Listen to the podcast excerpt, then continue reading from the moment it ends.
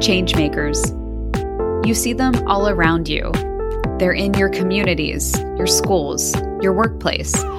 They do powerful things and they make change happen. In this series, we interview the many changemakers who built up their policy toolkits at Princeton and went on to change their communities.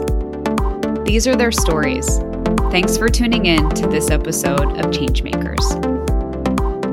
Today, I have the pleasure of interviewing Aileen Benveniste, a PhD graduate from the class of 2021.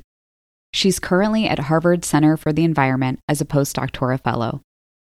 Her work is centered on climate change policy, particularly as it relates to human migration and inequality. During the Paris Agreement year, she served as a research scientist and project manager of a scientific advisory group to the French climate negotiation team. Today, we talk about global climate change challenges and being a female in academia. She's also the first PhD graduate I've interviewed on this show, and I'm happy to welcome her today. So I want to kick off our discussion with something that I've been asking everyone on this show, and it sort of starts us off running, but we're living in this era where there are so many issues to tackle, and I'm curious from where you sit what you think is the most pressing issue facing us today. Yeah, well, thanks for this question. It's a little bit daunting. Obviously, given the nature of my work, I'm going to say climate change, which is something I've been working on really for the entirety of my career. The reason I think climate change is such an important and pressing issue is that it really affects every other issue, which is not something very new to say. But it's really, I think for policymakers, it's really important to always have in mind that whatever issue people work on, they're going to have to, look at it through the lens of climate change at some point, one way or another, because we really expect it to affect really every other policy area. And that's something that, to me, makes this issue so pressing and so all-encompassing. So I'm familiar with your work because we've worked together before on some of your research papers, but could you sort of summarize what you study? Basically, the entirety of my work is focused on climate change policy, and I've been looking at it really from kind of a transboundary international perspective. The two main angles that I'm looking at it, one is looking at it really through the lens of equity, and in particular as related to effects of climate change on human migration, which is really directly a matter of equity in a lot of ways. Who is allowed to move, who isn't, who is able to afford it, how people are treated when they do and when they don't, etc. And the other angle that I've been tackling is this question of kind of efficacy in implementing climate change policies and what we can do at the international level to make things more efficient in the sense of to encourage as much as possible. Do you think it's possible to have such a coordinated response in some ways to climate change internationally?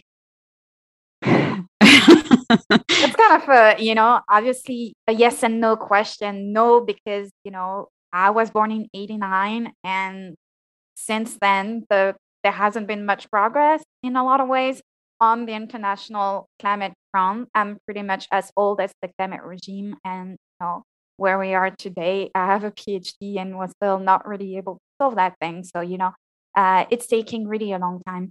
On the other hand, I do see a lot of progress that has been made in recent years. And I think, unfortunately, one of the reasons for that is because climate change has become more visible, because a lot of its impacts are now more visible to people. Even in the past 2 years, in a place like the US, I think it has become more, current, really more present to people's minds, when they look at wildfires, when they look at, back-to-back hurricanes and floodings and that kind of stuff. That keeps it much more present in people's mind, much more so than a few years ago, where people were kind of seeing as a more abstract matter. So, yeah. That's true. I think, when the skies are glowing in New Jersey from a wildfire in California, it's sort of a little bit of a wake-up call that you don't expect. I'm curious what you thought of COP26 and just sort of, for those unfamiliar, maybe give us a sense of what that is and what the goal was and what the outcome was. Yes, so the COPs are acronyms for Conference of Parties, and the parties are the close to 200 countries who are part of the United Nations Framework Convention on Climate Change, which has been meeting every year since 1992. And that's the overall international regime to deal with climate change. What COP26 was the 26th meeting that happened, November in Glasgow this year in Scotland. And basically, we're in a phase of the climate regime right now where the regime is now governed by the Paris Agreement, which is the last agreement that has been signed in 2015.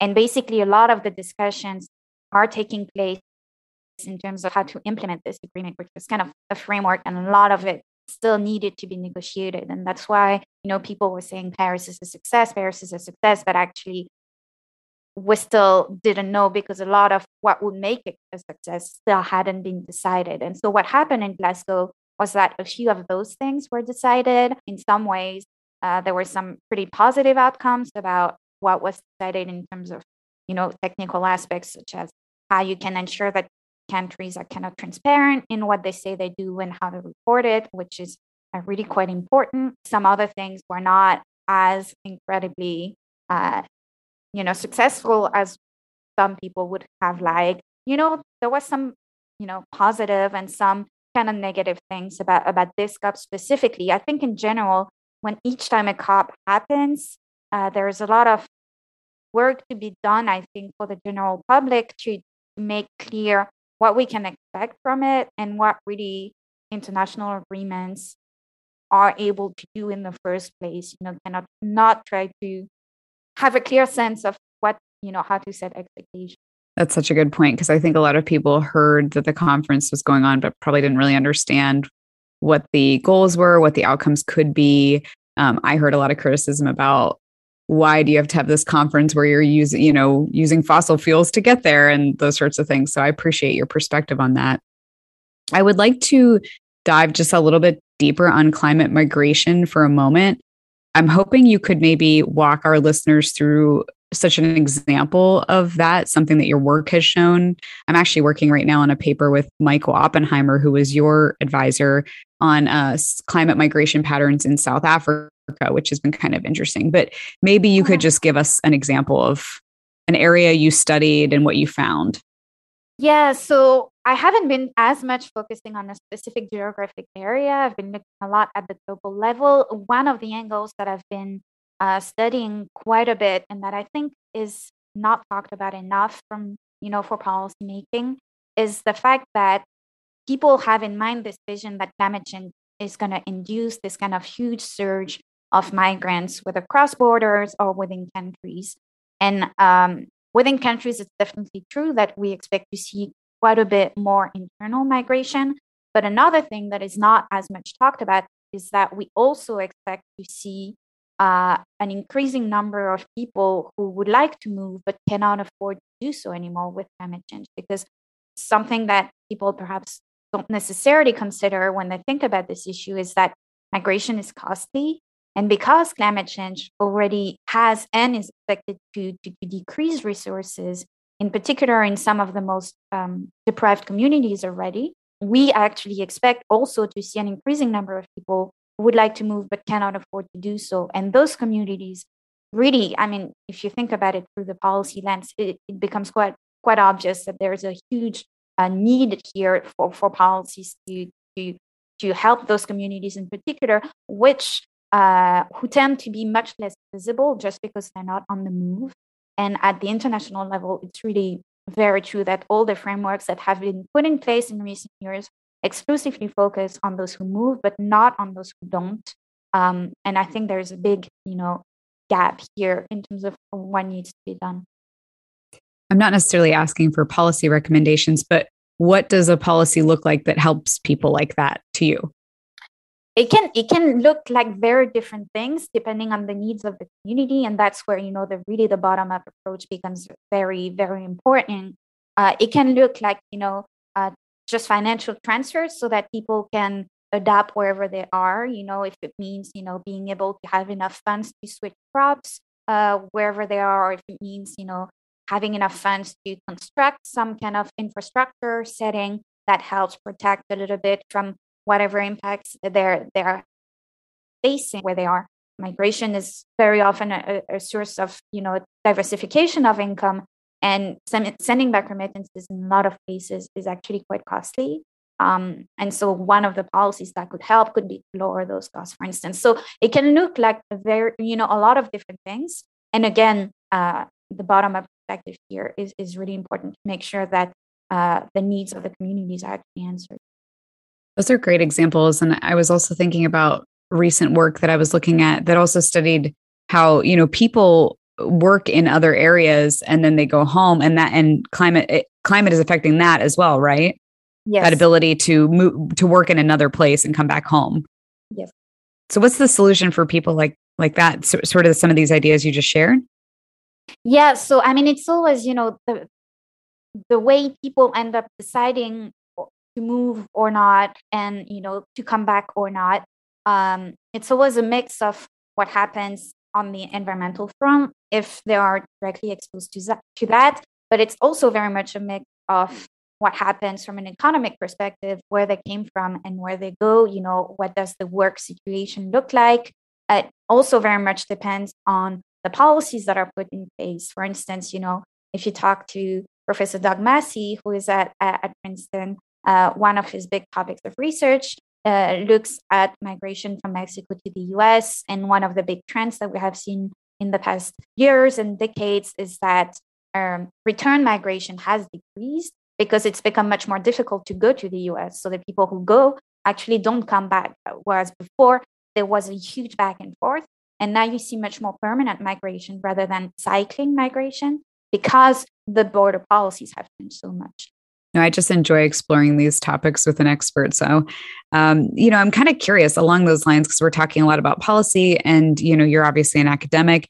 And this is a little bit more abstract, but I'm curious what it's sort of like to move between those spaces of academia and policy.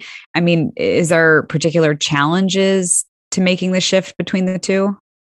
Yes and no.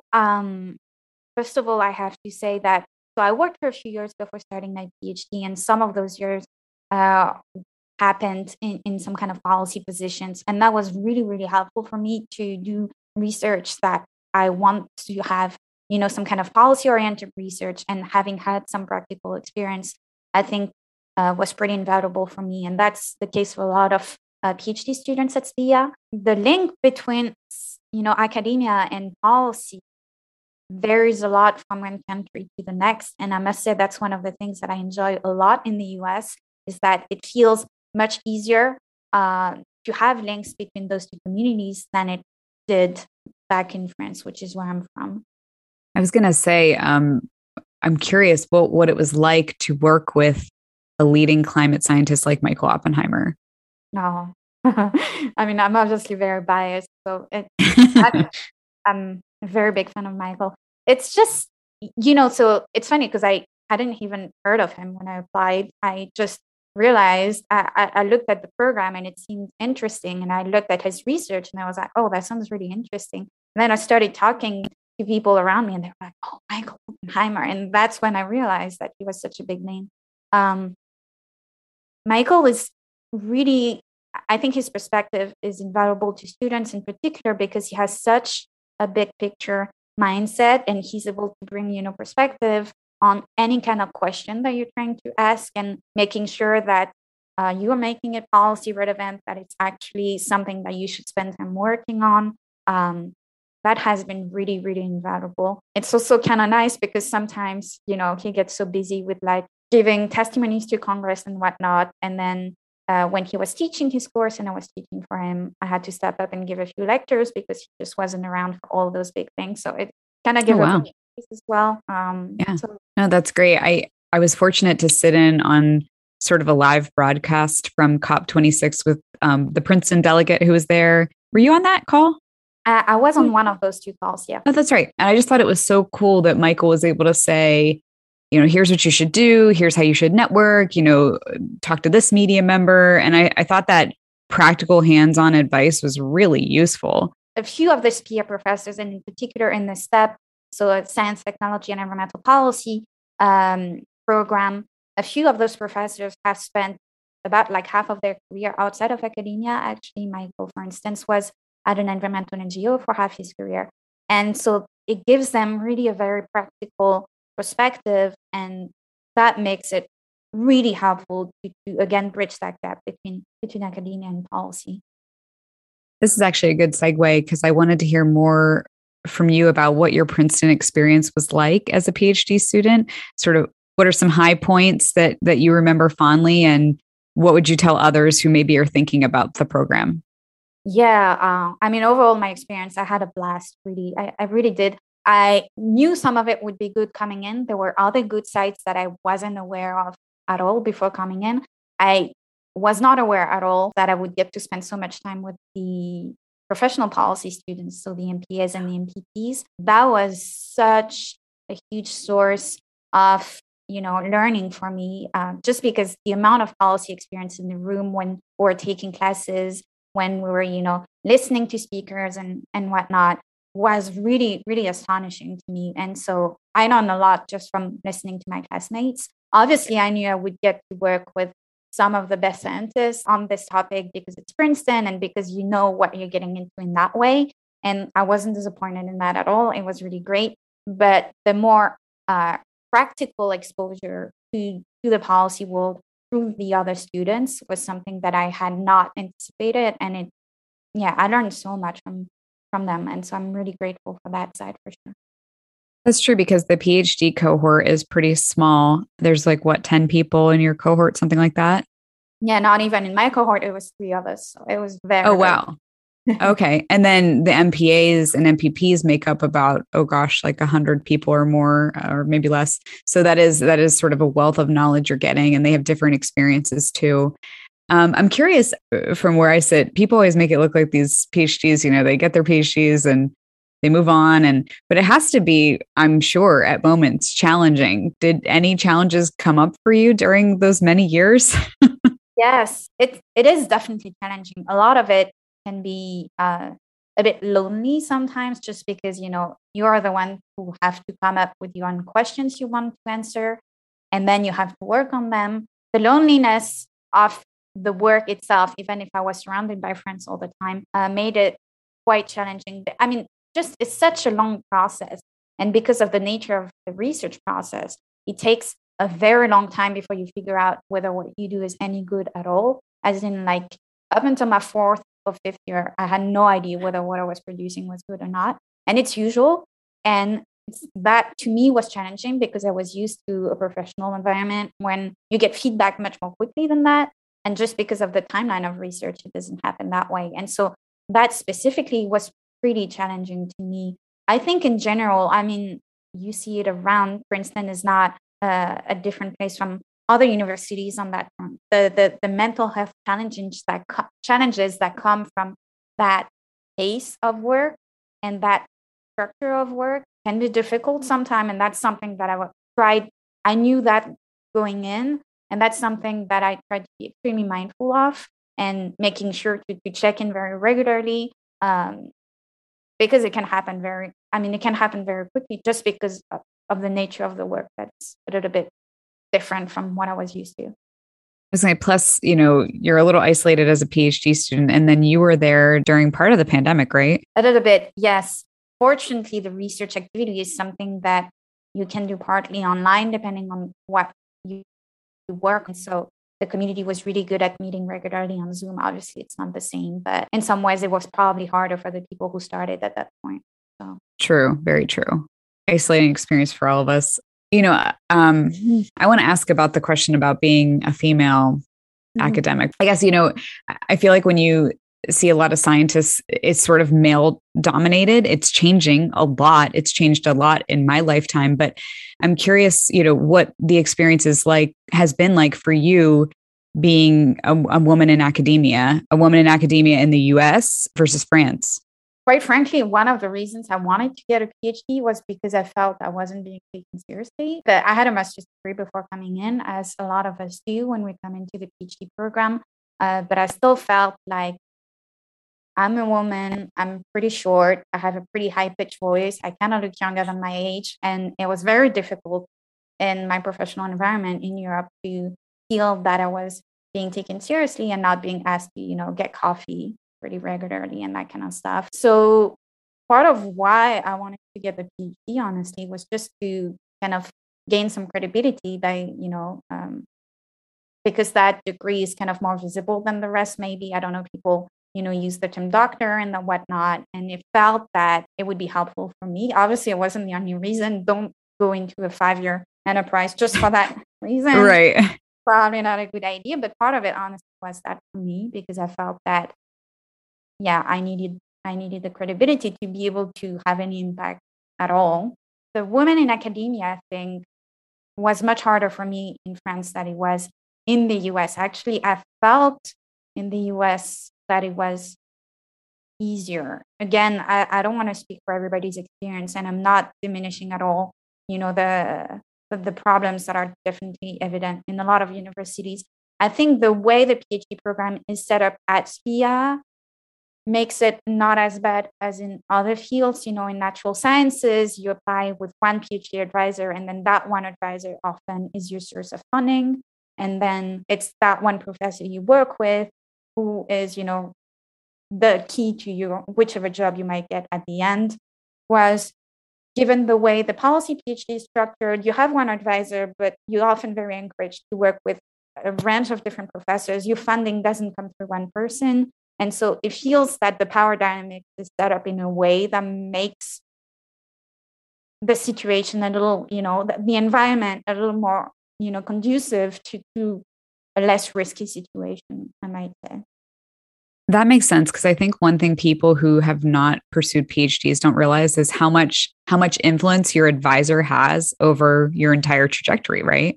Absolutely, absolutely. And again, that is where we students of Michael feel very fortunate, I think. Oh, yeah, absolutely. Well, we are just about out of time, but I did want to ask you, because we like to sort of end this show with advice for the next generation. So what sort of tips, tricks, words of wisdom would you offer? For the PhD process in particular, I want to say, making sure that you know yourself, because research is such an involved activity where often, you know, you're pushing your brand, like your name is basically what you're advertising, what you're, you know, what you're making your career out of. And so it feels very personal sometimes. And I think making sure that you know yourself, you know your boundaries, you know why you're doing it, and you know, you make sure that you can detach your work from who you are as a person, I think is really, really important to be mindful of during the whole time of your graduate studies and of your career. That's something that I keep trying to remind myself of. It's true. And it's true probably beyond the PhD in a lot of professions. So I think that's great advice. Aileen, it has been wonderful catching up with you. Thank you so much for joining us today on Changemakers. Thank you, Rose. It was a pleasure. You've been listening to Changemakers, a podcast produced by the Princeton School of Public and International Affairs. This show is hosted, produced, and edited by me, Rose Huber. Listen and subscribe to the show on iTunes, Spotify, and wherever else you find podcasts. Thanks for tuning in, and see you next time.